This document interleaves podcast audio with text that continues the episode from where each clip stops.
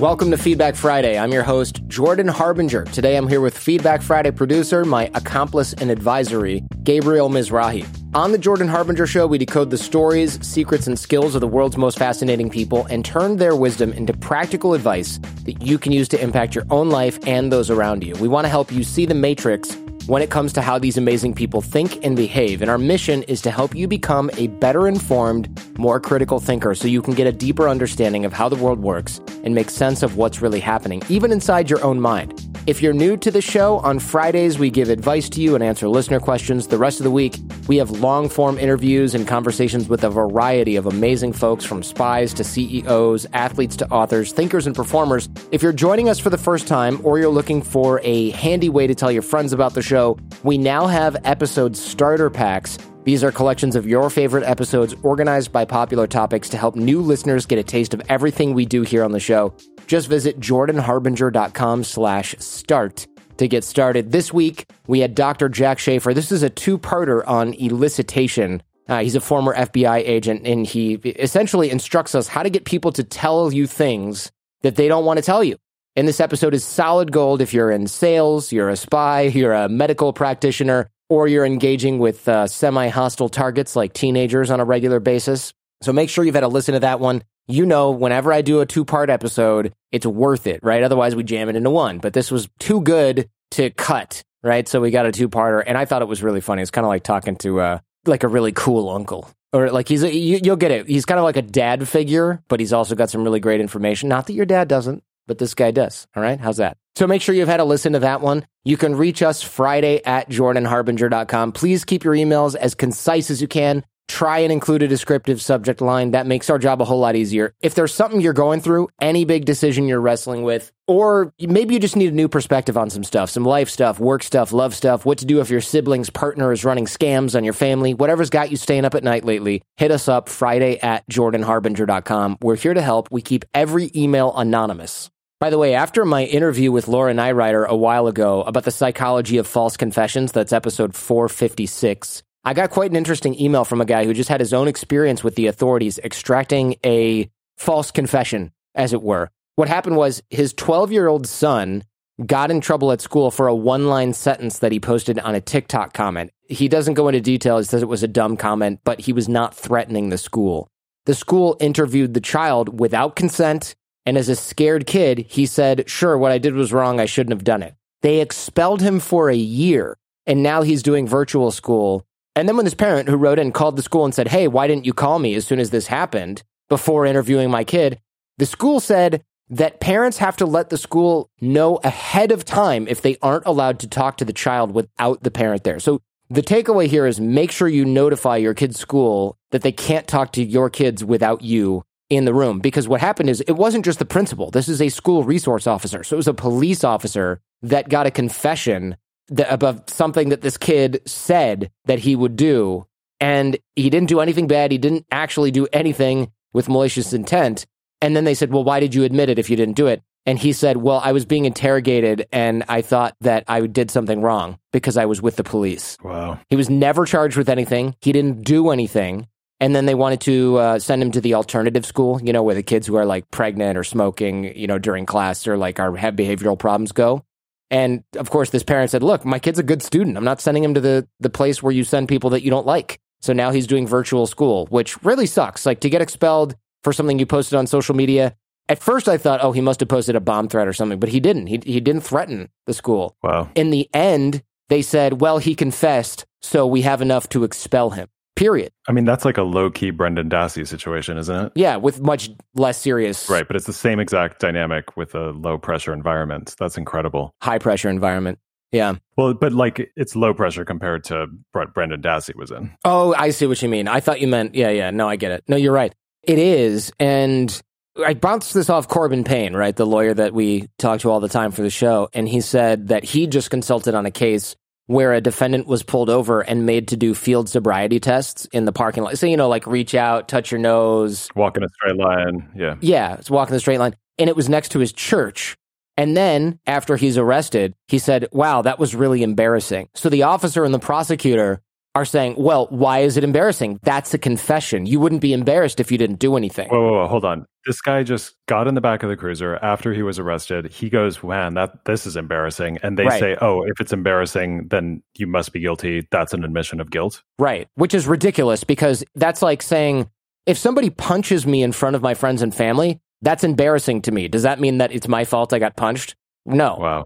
You can clearly be embarrassed by something that is not your fault, right? Or that you didn't do. Right. That's an emotional reaction. It's Of not an admission of guilt. I mean, I understand that this guy probably failed the, the field sobriety test. I think that's part of it. Yeah. But if you're going to just take somebody's like off the cuff emotional response as indication of actual guilt, that's, yeah, that's disturbing. The other thing that bugs me about this is, and look, no one should be drinking and driving. You know, you're a freaking moron if you do that.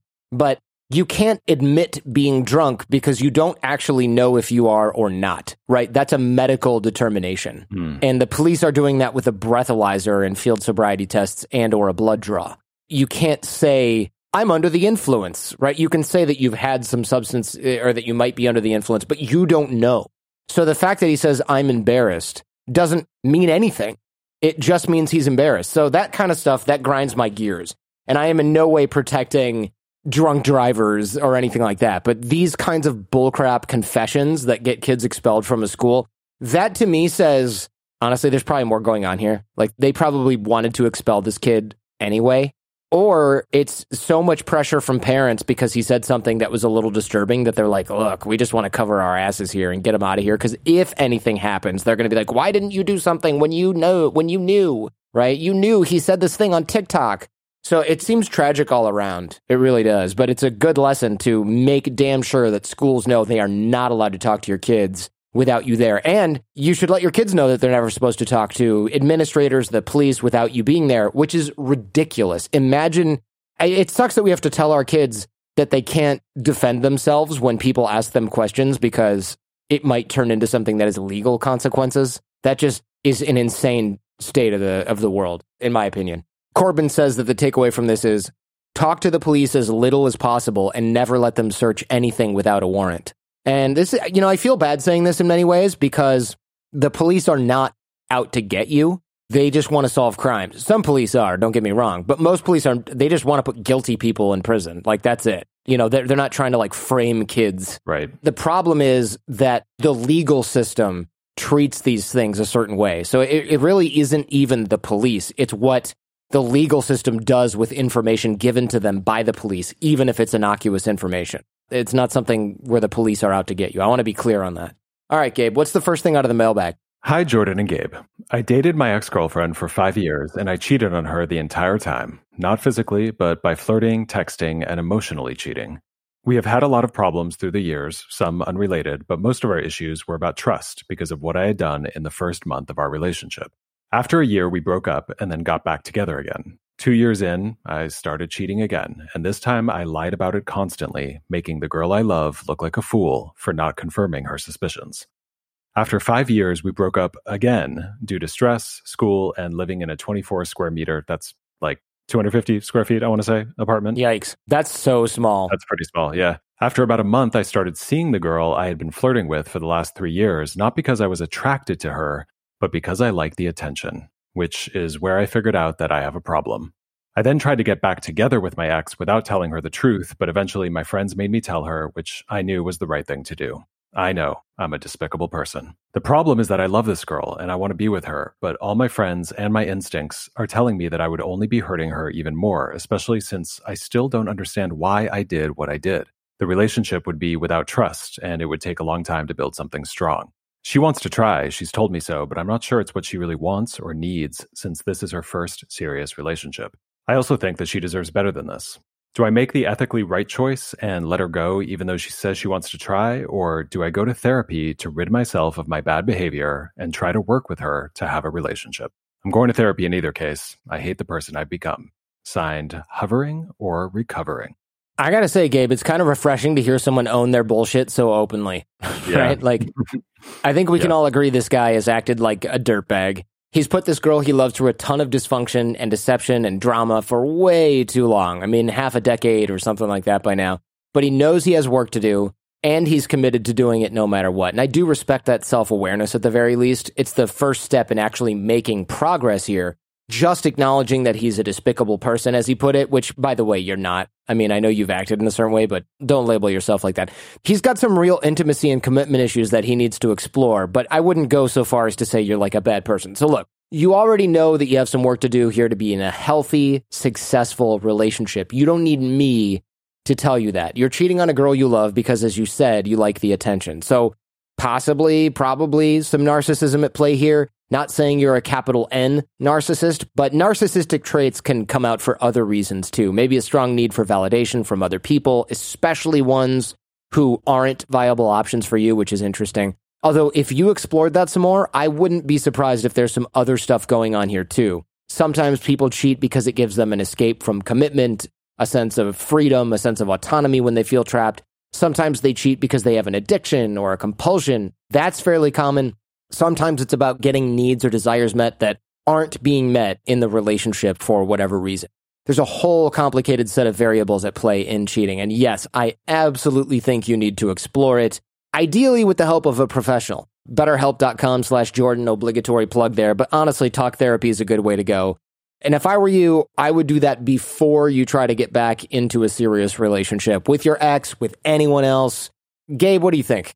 Yeah, totally agree. I would let her go for now anyway and focus on your own growth. I mean, you need to be working through these patterns, these feelings, figuring out how you function in relationship, why you're acting out, what's holding you back from real commitment. I would think of it less like ridding yourself of your bad behavior, as you put it, and more like understanding this behavior so you can resolve it. Your job right now is to understand the roots of your conflicts, how they began, why they operate the way that they do, and hopefully start to develop a more honest, more secure attachment to your partner. Because obviously, look, the cheating, it's not ideal. It's wrong. I know you want to stop doing it on moral grounds, but if you're going to work through this, I would definitely try to acknowledge these parts of yourself with maybe a little less moral judgment and a little more compassion, a little more curiosity.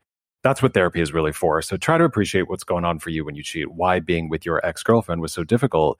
And then maybe you can start to resolve that stuff and, and hopefully find a different way of being in a relationship with another person in a way that doesn't make you want to text some other girl whom you don't even like so that she can tell you that like you're really cute and makes you feel better about yourself and maybe a little bit less i don't know claustrophobic when you're with somebody you actually like so plenty to explore there by the way you know your ex-girlfriend she needs to be doing her own work too and i know that she's not the one writing in gabe but yeah. she's playing a part here too because i gotta say if somebody Look, she's continuing to choose a guy who cheated on her, lied to her, gaslighted her for five freaking years right? She needs to understand why she keeps choosing you too. Both of you have your respective patterns, and those patterns are just hooking into each other like Velcro to create a pretty dysfunctional dynamic. If your relationship together is going to change, yeah, you definitely need to change, but so does she. At the very least, she should know that she's getting back into a relationship with you for the right reasons and not just because she's scared of being alone or feels like she doesn't deserve a good partner or somehow she's more attracted to you because she can't really have you and you're not accessible or whatever whatever the case may be. As we all know it takes two to tango when it comes to these sorts of dysfunctions and both of you guys need to tango your way right into the therapist's office if you ask me. So look i respect you're not jumping right back into a relationship with her again especially when she wants to. That sounds like growth to me. That's smart. Good on you I think I would honor that instinct and put your relationship on hold so both of you have a chance to figure this out without the noise coming from your relationship. And also, it's going to be good to figure out what you guys are like without each other after so long, especially when you're young like you are. It's important too, right? It's been five years of this nonsense. Five years. I can promise you that if you guys don't take some time apart to work on yourselves now, you're not only going to perpetuate this old bullshit, but you'll also spend another five years hurting each other even more. Yeah, totally agree. I would tell your ex girlfriend everything you've shared in this letter. Tell her how you feel about her, that you're ashamed about what you did, that you really do want what's best for her, and then take some time apart. I would draw some firm boundaries at that point. You can be friendly with her, of course, sure, but I would resist the urge to see her all the time, call her all the time, send her flirty texts at three in the morning or sort of keep her on the back burner, which sounds like it might be sort of in your in your wheelhouse in your mo a little bit. So she's there, you know, when you get lonely or something like that. You guys need to protect your time apart, and then I would make a plan with the therapist to start working on this stuff for real. And I would encourage your ex girlfriend to do the same. Maybe you can encourage her to do that when you guys talk, although that's not entirely your business. That's really up to her. She can decide for herself. And then I would just focus on you, get to the root of the cheating, anything else that comes up. I'm sure this is just sort of like the beginning point. You know how you get in the room, right? And you're like, I want to work on this thing. And then they're like, yeah, but this thing is actually connected to five things. Right. right. six months later, you're like, wow, I should have come here three years ago. And that'll probably take months. So give yourself that time and space. You guys could also decide to go to couples counseling together if that's something you're both interested in. It would probably be helpful, but based on what you've told us, it sounds like you have a lot of individual work to do. So I would make sure you can get that and I would prioritize that. If you do all that, and in a year from now you feel like you got a little bit of a better handle on all this, you're in a place to really commit to somebody, you can talk to your ex again. But you might be surprised to find out how much changes when you change maybe you'll find that she's not the partner you really want, or you meet someone else, or she'll meet someone else, or you'll realize that you're still not ready for commitment because you just ripped open a whole can of worms with your therapist, which is actually a good thing. And, you know, you'll date for a while. All possibilities. So I wouldn't spend too much time gaming that out too much. All you need to do right now is take care of you and find out what life is like without her and if you do that successfully, I have a feeling everything else is going to fall into place the way that it should. So thanks for writing in, man. I know it wasn't easy. We're rooting for both of you guys to figure this out. Good luck. You're listening to Feedback Friday here on The Jordan Harbinger Show. We'll be right back. And now back to Feedback Friday on The Jordan Harbinger Show. All right, what's next? Hey guys, my brother, the oldest sibling in our family, has hit a bit of a rough patch. This started back when he was in college. He changed his major several times, finally landed on geology, and hasn't been able to find a well paying job in that field. Since then, he's worked a few low paying jobs and then started working in the assembly department of the company our dad works for. He then became unsatisfied with the company's response to the pandemic, so he quit. He lived off of his wife's savings for a while and recently started working at a hardware store making just above minimum wage. He doesn't work many hours, which gives him a lot of time to be at home with his wife and daughter, but also a lot of time to play games and not do much else. He, his wife, and his one year old daughter now live with our mother, who is also very stubborn. She often puts pressure on him to find a well paying job, and I know that they have arguments at least once a week. She hoped that having a child would push him to look for a good job or go back to school, but because she's the one making these suggestions, he doesn't want to go through with them. My brother is very much an idealist. He typically doesn't like picking the lesser of two evils and often prefers inaction to pursuing an action that isn't perfect. He's also very stubborn and likes to come up with ideas himself. If someone else suggests something, he likely won't do it. He now wants to buy a house, but he only wants the quote unquote perfect house. he also wants to find a job, but not because our mother is pushing him. He wants it to be his achievement. My other siblings and I agree that he needs to get his act together, but we don't know how to get him on that journey.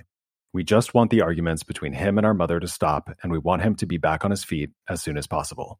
How would you approach this situation, and how do you suggest we coerce him to get moving? Signed, Befuddled by My Brother's Behavior. Well, as an only child who's never had to deal with a difficult sibling, I'm a little out of my depth here, so I might have to rely on you, Gabe, to understand the nuances of a sibling relationship. I do find this question really interesting, though, because the guy writing in, he's not just asking for career advice, He's asking about how to get someone he loves to snap out of it and get his shit together. So part of me wants to weigh in on how to get your brother's life back on track, but another part of me wants to dig into why you feel so responsible for your brother in the first place. And by the way, idealist, I think the word you're looking for is man child, honestly, but we're going to get there. First of all, let's just recognize your brother is a very unique personality, right? From what you've shared, he sounds very rigid, very proud, prideful. Is that a word? Very set in his ways. It sounds like he's sort of Huck Finning his way through life, stumbling from gig to gig, just trying to keep his head above water. And at the same time, he's a dreamer. He wants things like a great job and a great house and no one to bother him, but has no plan to get there. The idealism thing that I made fun of just uh, now, that's very telling. I think what's probably happening there is that your brother, he probably feels a lot of fear and insecurity around getting his life back on track if it ever was on track. And on some level, He's looking for a way to just not have to do the work, to not have to commit to a goal and not follow through on it and not be accountable for the results. And a really good way to avoid doing that work is to create these perfect, idealized, impossible dream scenarios so that when something does come along, like a decent job he can grow into, he can look at it and go, well, this isn't the sexy job in oil drilling that pays me 200 grand a year and lets me run the whole show because I'd have a boss and I can't work remotely. So, yeah, there's going to be a no from me, dog. And then just keeps cutting keys for people at the hardware store and playing Red Dead Redemption till 2 in the morning and blames the world for not serving up his life to him on a silver platter. And I actually have some compassion for him. I really do. I wouldn't be surprised if your brother is dealing with a lot right now low self esteem, a lack of purpose, probably some depression. Plus, he's got a wife, he's got a one year old. So he, if he's anything like me, he feels a lot of pressure because of that. Pressure he's not sure he can live up to and that he isn't living up to, frankly. And so it sounds like he's in a pretty dark place. I feel for him on some level. Anyway, the reason I'm spelling all this out for you is that I think you're up against a lot here. Your brother, he's going through it right now. He's not very well equipped to handle it. So if you're going to help him, the first thing you have to do is realize there's only so much that you can do for him. He's in the driver's seat the best you can do is help jumpstart the engine, push the car a little, maybe give him some directions. And ultimately, it's not your job to save his life or revive his career. That's his job. And the more you allow him to own that responsibility, the better the results will be if he manages to get his life together. You know, Gabe, the, the whole creating the perfect scenario and rejecting everything that's not perfect, it reminds me of a couple of guys in college we would say like, "Hey man, you've never had a girlfriend. What's going on?" They were like these quiet, sort of nerdy guys. Nothing wrong with it. We were all kind of you know nerdy guys in college. But I remember they'd be like, "Yeah, I only date blondes that are like tall. They have really blonde hair, blue eyes, great body." And we're like, "No, you don't only date Barbies. You don't date anyone." But we would see these really attractive women, and we'd see him looking at them, and we'd be like, "Yeah, dude, go for it, man." And he would go, "Nah, I don't like girls that wear Burberry scarves and he'd like run, you know, run away basically. And we're like, ah, okay, this is a defense mechanism. Right. It's not that you don't see women that you like, it's that you're terrified. And so if you create an ideal woman, quote unquote, that you don't care about any other woman other than that, you're just off the hook on ever talking to women. So you don't have to panic every single time. Right. Surprise, they never dated anyone in four years of college. Right and then they grew and then they they married someone that was like not at all what they talked about in college because they finally got over their bullshit. So Gabe, how would he go about this from a practical perspective? I would carve out a little time with your brother, maybe a couple hours on a Sunday or something when he's off work and just get him talking. You could go for a hike, you could grab a beer, you could build a cabinet in the garage, whatever will get him out of his head for a little while and give you guys some time alone. And rather than jumping right into this conversation and telling him, hey, bro, you need to get your shit together. This house thing, that's a pipe dream. You know, you need to be sending your resume to this place and that place and the other place. You know, I would not do that. I would just ask him how he's doing these days. And he'll probably be pretty reserved, shut down. He might even put on a smile and tell you that he's doing great but invite him to talk, draw him out a little bit, ask him how he's feeling about the hardware store, how things have been between him and mom, what it's like living in the house with her. Stick with him, be curious, be patient. Resist the urge to judge him or offer solutions too quickly. Your brother, he sounds very defended as a person. So you might have to play the long game here with him, but eventually he will say something about how he's really feeling, even if it's something small and kind of coded, like, you know, I don't know, I'm just so bored these days, or, you know, I just got, I got so much time on my hands. It's getting a little tedious or something like that. And once he does say something like that, keep asking him questions, keep inviting him to talk about it. He probably wants to unburden himself, I bet. He probably wants to vent a little bit about his life. And that's an important step in this process. At a certain point, when you guys have talked enough, when you feel that the moment is right, then you can start to get more prescriptive. You can say something like, Well, listen, man, I'm hearing that things are pretty tough for you right now. I really understand. I get it. And as your brother, I want to do whatever I can to help if that's something that you would like. And maybe he'll say, nah, I'm good. I'm, I'm going to go play some Counter Strike now and just disappear into his game or whatever. But maybe he'll say, what do you mean? Like, help me how? And, and then you can start to share some thoughts. You could help him see how rigid his thinking is lately. You could point out that he's been turning down some good opportunities, that he's closed off to other people's ideas, that he's engaging in some of this avoidant behavior. Ideally, you'll get him to recognize all of these things for himself, but if he can't do that, he might need you to help him see himself a little bit more clearly. Eventually, you can steer this conversation to some practical next steps like applying for better jobs or talking to certain people, not pushing back against your family's ideas, taking up some healthier hobbies, all of that stuff. But I think you need to lay the groundwork first, lay the pipe of just letting him talk and understanding where he is right now, and then work up to the solutions. Right. Because the key is to make sure that your brother is the one leading here that you're not taking over for him because that that seems to be the MO in your family and you have to break it. the best version of this conversation shouldn't be a lecture. It should be more like a dance between the two of you. He shares something, you explore it with him, he realizes something new, you help connect that to what you know about him, and then the two of you move through his problems together. Because knowing your brother here, if it starts to feel like you're telling him how to live his life, he's going to shut down. That's his pattern. No surprise. But then again, if you notice that happening, you can point it out and maybe help him see how that reaction is keeping him stuck in place. That would be one way to turn the conversation into a dance again when he pulls away it's clearly just an ego thing on this, you know, from this guy. Definitely. And this conversation, it might go on for weeks or months, maybe even years. Your brother has a lot to work through. And ideally, he'd be working with a therapist here because I'm sure this all goes way deeper than you can really get into reasonably with him. Maybe that's something you can encourage him to look into if if he's open to that. I, I can't tell if he's the sort of guy who would jump into a therapist's office next week. But if he doesn't want to see somebody professionally, then you can at least give him some support, a new perspective, empower him to start doing this work for himself. And look, maybe he will do that work, maybe he won't. And if he won't, then you have to accept that and back off. You're going to have to let your brother flail. You're going to have to let him be miserable sometimes. You're going to have to let him and your mom work out their stuff on their own because that's between them. And if, frankly, if your mom is totally over living with him and can't handle his BS anymore, then, you know, that's up to her to decide if she's going to ask him to move out or if she's going to disengage that's sort of an example of where the boundary is really important that you're not getting too caught up and enmeshed in your family's drama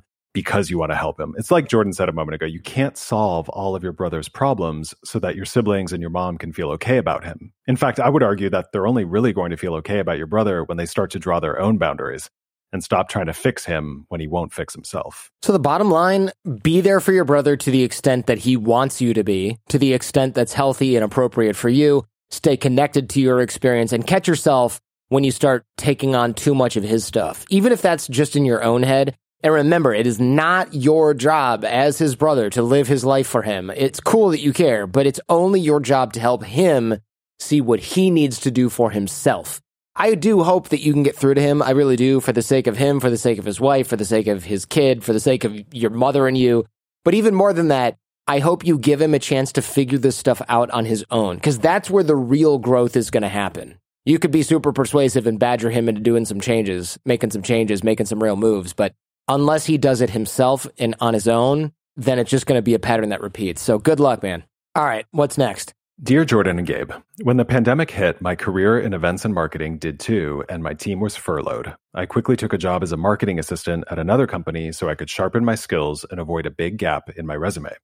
Fast forward six months, and I've decided to leave this new job. I was massively overworked, none of my suggestions were taken seriously, and my boss's expectations were constantly shifting and unclear. I would point this out to her, but then I just back down and agree with her to avoid arguing. When I told my boss I was leaving, she lashed out and asked why I, quote, wasted her time if I knew I was leaving. When I told her it was for personal reasons, she said, I don't believe you. I gave her the standard two weeks, which would have been more than enough time to finish any remaining projects and train my replacement, but she didn't accept my timeline and threatened my reference letter if I didn't stay through a certain period. I was so thrown by her response that I froze up, started tripping over my words, and just agreed to quickly end the conversation. So now I don't trust that she'll give me a good reference. I've already started interviewing for new roles, but most of my new responsibilities are based on the job that I'm leaving. Since it's such a small company, I don't have anyone else I can say I directly worked with. Thankfully, I have amazing relationships with all of my previous employers, but how do I explain to recruiters why I don't want to use my current boss? How do I explain why I decided to leave? I don't want to give someone the impression that I'm difficult or I can't handle the pressure. What would you do? Signed, Refer Me Not. Yikes. Well, good on you for finding a job so quickly after you were laid off. I definitely respect the hustle. I love that you didn't waste any time there. That was probably a smart move, even if this company turned out to be kind of a nightmare. Your boss, she sounds like a real pain in the ass. I'm sorry you have to deal with her. People like that, they don't deserve a good employee like you. I know that sounds a little hokey, but I'm for real here. I'm glad you're on your way to a better position. As for the reference, here's what I would do. If you know for sure that this boss is going to give you a bad reference, and I mean, you know, like 80 20, and it sounds like you're right. Sounds like she probably will. I would just go with your previous employers it's awesome. You have great relationships with them. That's probably going to save you here. Just another reminder about how important it is to build good relationships wherever you go, even and especially when you're heading out the door. In terms of how to handle this with recruiters, I would be pretty open about what happened at this last job so you can control the narrative right from the jump. I would start off by telling them why you took this job, all the things you learned while you were there, all the value that you were able to create for that company. Then, without getting too emotional or bashing your old boss, paint them a brief picture of what went down. The being spread too thin, the shifting expectations, the retaliation over your end date. That's especially important in my opinion. Your boss threatening your reference letter if you didn't stay. That's super clutch, right? Because then it sort of explains the whole thing. All that. Explain all that. Explain to them that you hung in there for almost a year. You're not one to quit when things get rough. You really tried to work with your boss despite the challenges, but that working with her eventually became impossible. And that for all those reasons, in addition to the fact that you were ready for a new experience, you just felt it was time to move on. Tell them that you have an excellent reputation with all of your employers. They're welcome to call those employers so that they see that this last job really was an outlier. You can even say, look, if you want to call my last boss, you're more than welcome to. You'll probably hear a very different version of events from her. She's a very special personality.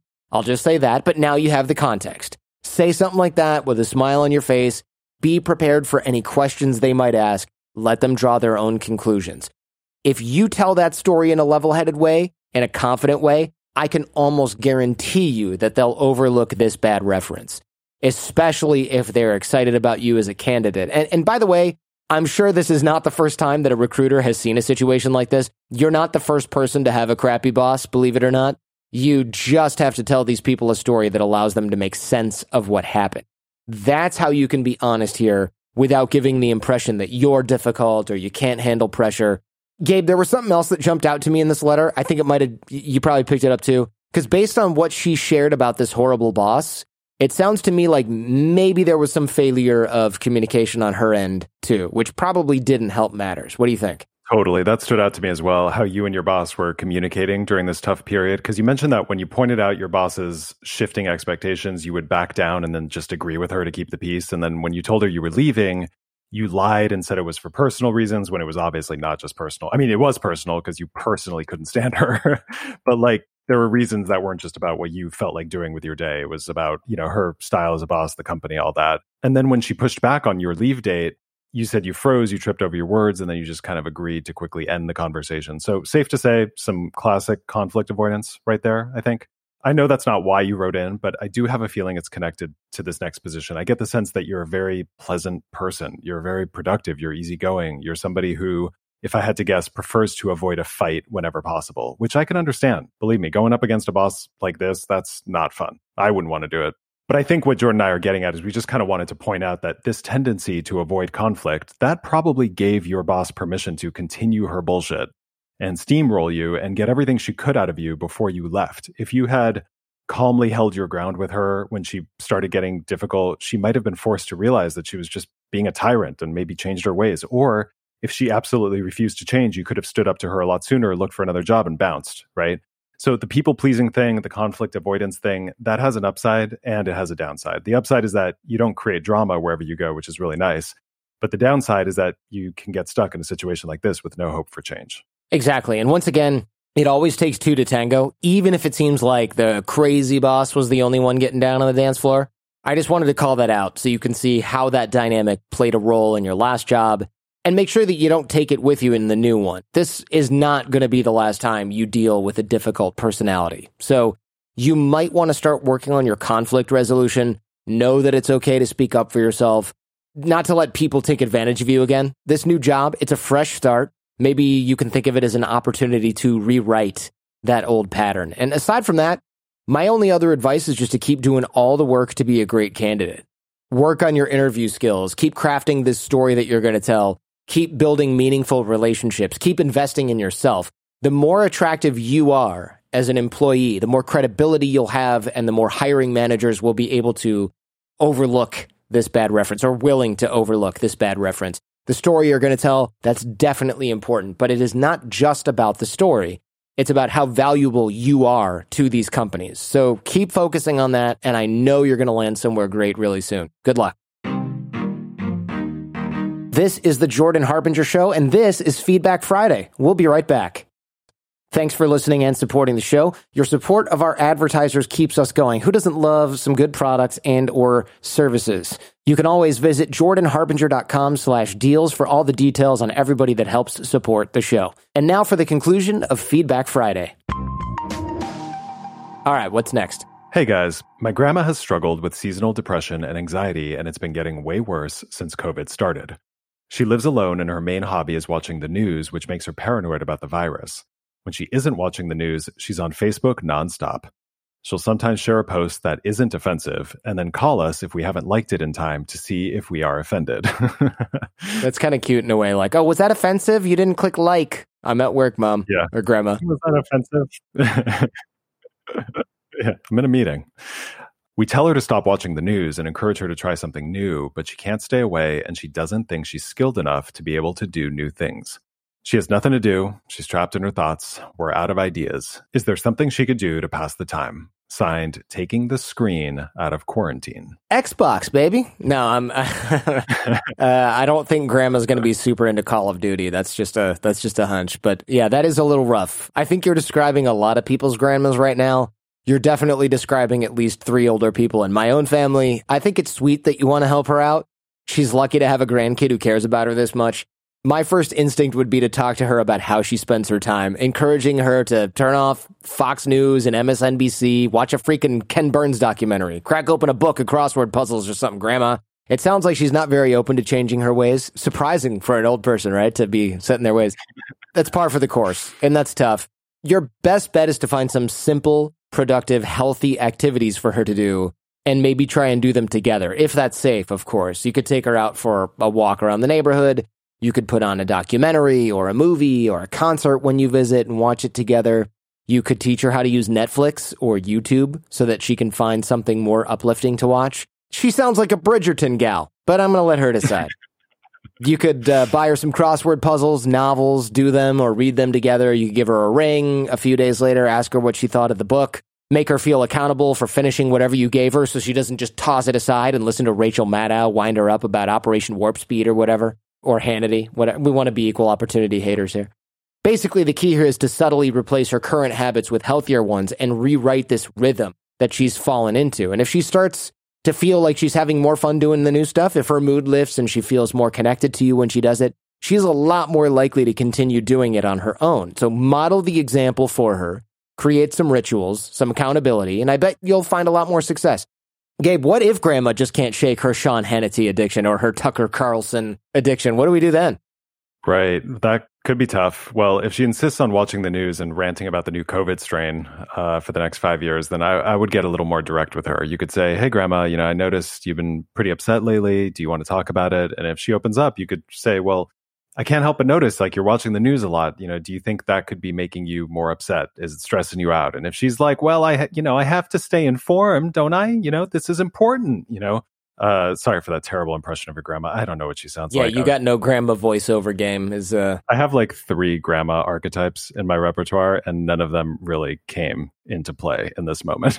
I just went yeah, with this n- generic. None of them were able to call up. For all I know, this grandma lives in Santa Fe, and she just talks like yeah. you and me. I don't know. Well, anyway, if she pushes back and she insists that she needs to watch the news because she thinks it's important, you could say sure. And you know, I love that you're that informed. I, I, I like that you want to stay informed. But if you watch the news all day, every day. It's going to make you stressed out. So, do you want to be stressed out? And hopefully, you can get her to see that her habits are making her miserable and she'll be more open to trying some of your new activities. But the truth is, not everyone at that age is willing to reconsider things like that. I think we know that. So I do think it's worth a shot if you haven't tried being that direct with her. You know, stop watching TV, Nana. That's not going to make her go for a hike but inviting her to talk about why she's watching so much TV, whether it's making her happier, inviting her to try some alternatives, yeah, I think you'll get more traction with that approach. Gabe, I think it's funny that we're recommending this person to tell his grandmother to stop watching TV and go play outside.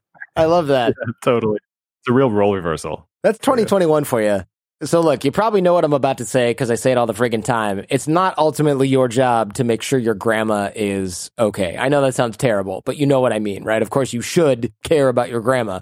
Like I said, it's awesome that you want to help her. She's a lucky lady. It says a lot about you. But if she absolutely refuses to change her ways, it's not on you to take care of her emotional state. You know, if she wants to spend the rest of the pandemic binge watching Sanjay Gupta and sending you politically incorrect shit posts, that's her decision. You have to accept it.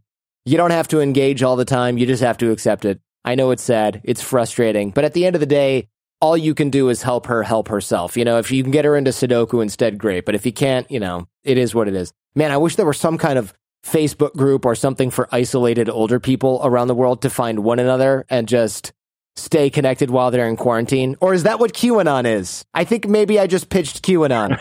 you just pitched. Anyway. That's right. That's how it started. Good luck with your grandma. All right, last but not least. Hi, Jordan. What you recently shared about answering every email, DM, and comment you receive really resonated with me, but I definitely struggle with being overwhelmed at times. What systems do you have in place to ensure that you answer all your messages? I'd like to make this a goal starting now. Signed, hit and reply. Basically, what I do is I assign time for this in the calendar. So I, it is true. I do answer every DM on LinkedIn, Instagram, Facebook. I answer all my email. I do that because it's a matter of priorities and I prioritize engagement with you, with the listeners, right? I engage that that's part of the show. It's part of what I like doing. So I I bubble it up to the top of the list.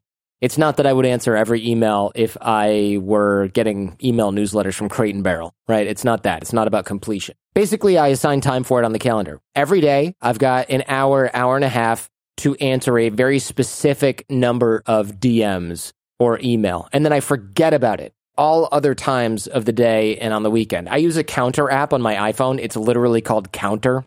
It helps me keep track of how many messages I'm doing on each platform. And I have a different counter for everything. So there's an Instagram message counter, a LinkedIn message counter, an email counter. And I just, right, you tap it like a, like a clicker counter. So I do 30 DMs a day on Instagram. So it's like click, click, click. I answer a DM, click, answer DM, click. And I do no more, regardless of how many are in the inbox. I start from the oldest to the newest so that people aren't left hanging because I do get more than that on each platform each day. So if I just did 30, there would be like this crazy backlog that I never worked down. But if I do it for oldest and newest, then people who sent a long time ago, they do eventually get a response. And the delayed response time for the people who just sent messages, it teaches them that I'm not just an instant message or text or whatever away from them, but it's more like an email that'll eventually get answered. You can't just send me a DM on Instagram and expect me to reply in a day or an hour or whatever. This prevents so called emergencies because I do every day get some DM or an email from someone that's like, I need to know this right now. And I'm, I deliberately am like, no, because people have to find info for themselves, solve their own problems. I don't want to be on the hook where I'm emailing somebody 17 times in one day, like instant messenger, because they know they can get a hold of me quickly. The main thing is I prioritize relationships, whether it's with friends, family, or with you as listeners. I do this with you as fans because you're important to the show. Without you guys, there's no show. It's just me talking to myself or to Gabriel or to a guest. It's a waste of time and energy. It's about you as the listeners. So that's why I prioritize this. If it's on the calendar, it happens. If it's not on the calendar, it doesn't happen. And that's a larger productivity kind of thing. And, and that's probably a separate question entirely. But I do live by my calendar religiously. Everything's on there from shower time lunchtime, go for a walk time, play with my kid time. All that's on the calendar. If it's on the calendar, it happens. If it's not on the calendar, I don't allow something else to creep into the time that I have allotted for something else because then your life just becomes chaos. Again, that's a productivity thing, a totally separate question. And uh, I hope that helps. And I hope you all enjoyed the show this week. I want to thank everyone that wrote in. Go back and check out Dr. Jack Schafer parts one and two. Again, two parter, totally worth the listen, I'd like to think. If you want to know how I managed to book all these amazing people, it's always about the network. Check out our six minute networking course. It's a free course. There's no upsells, none of that. It's over there on the Thinkific platform. JordanHarbinger.com slash course is where you find it. Don't do it later.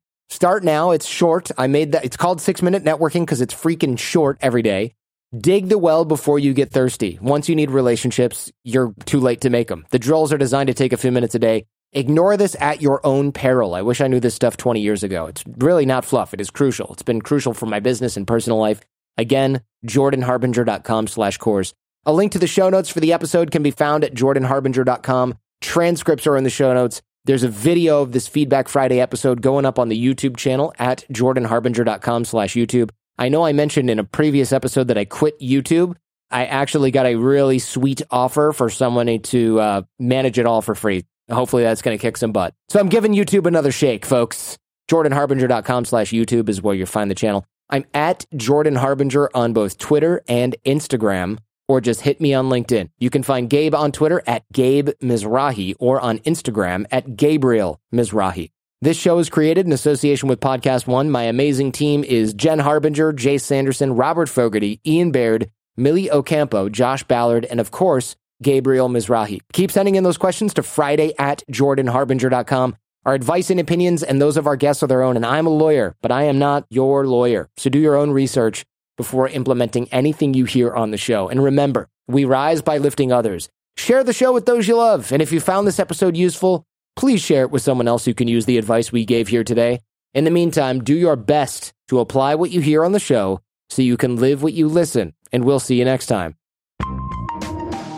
Here's a preview of my conversation with Bill Nye about why anti vaccination activists aren't only endangering themselves in their crusade against the establishment, why climate change is real and a real threat, and what Bill thinks is even more important for the future of humanity than Elon Musk's drive to colonize Mars. Here's a quick listen.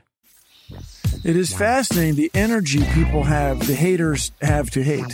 But meanwhile, the climate is changing, even if you hate me. So you mean my anger towards the things that you say is not positively affecting the climate? No. Oh, it's weird. I gotta change strategies, man. The reason I want you to get vaccinated is really not that I care about you. It's me. Me, me, me. Because when you are unvaccinated, you are an incubator for mutating viruses, mutating bacteria. We can't fight with the conventional antibiotics. You're denying the discoveries made by diligent scientists over the last three centuries. You're objectively wrong about it. Hey, if you're a flat earther, if you're out there, go to the edge and take a picture and send it to us. Yeah. Go out there to the edge. Well, they won't let you see the edge. Who's they? you know, you think you'll find that you're living on a big ball and you can travel any direction and never leave. Whoa. Dude, that's impossible. How could it be something that you could go anywhere and never get off? Because it's a ball. My claim is if you're always curious, the world's always exciting. And every day you will learn something. And big idea behind that is everybody knows something you don't. Radical curiosity. I just want to get people excited about this process. I mean, we are living at a time. It is very reasonable that we will discover life on another world. Is there something alive on Mars? Is it like us or is it a whole nother thing? To hear more about why Bill Nye devotes his life to education but has no children of his own, how to deal with cognitive dissonance, the two things that always happen when we go exploring, check out episode 366 of The Jordan Harbinger Show. Get ahead of postage rate increases this year with Stamps.com. It's like your own personal post office. Sign up with promo code PROGRAM for a four week trial plus free postage and a free digital scale. No long term commitments or contracts. That's Stamps.com code PROGRAM.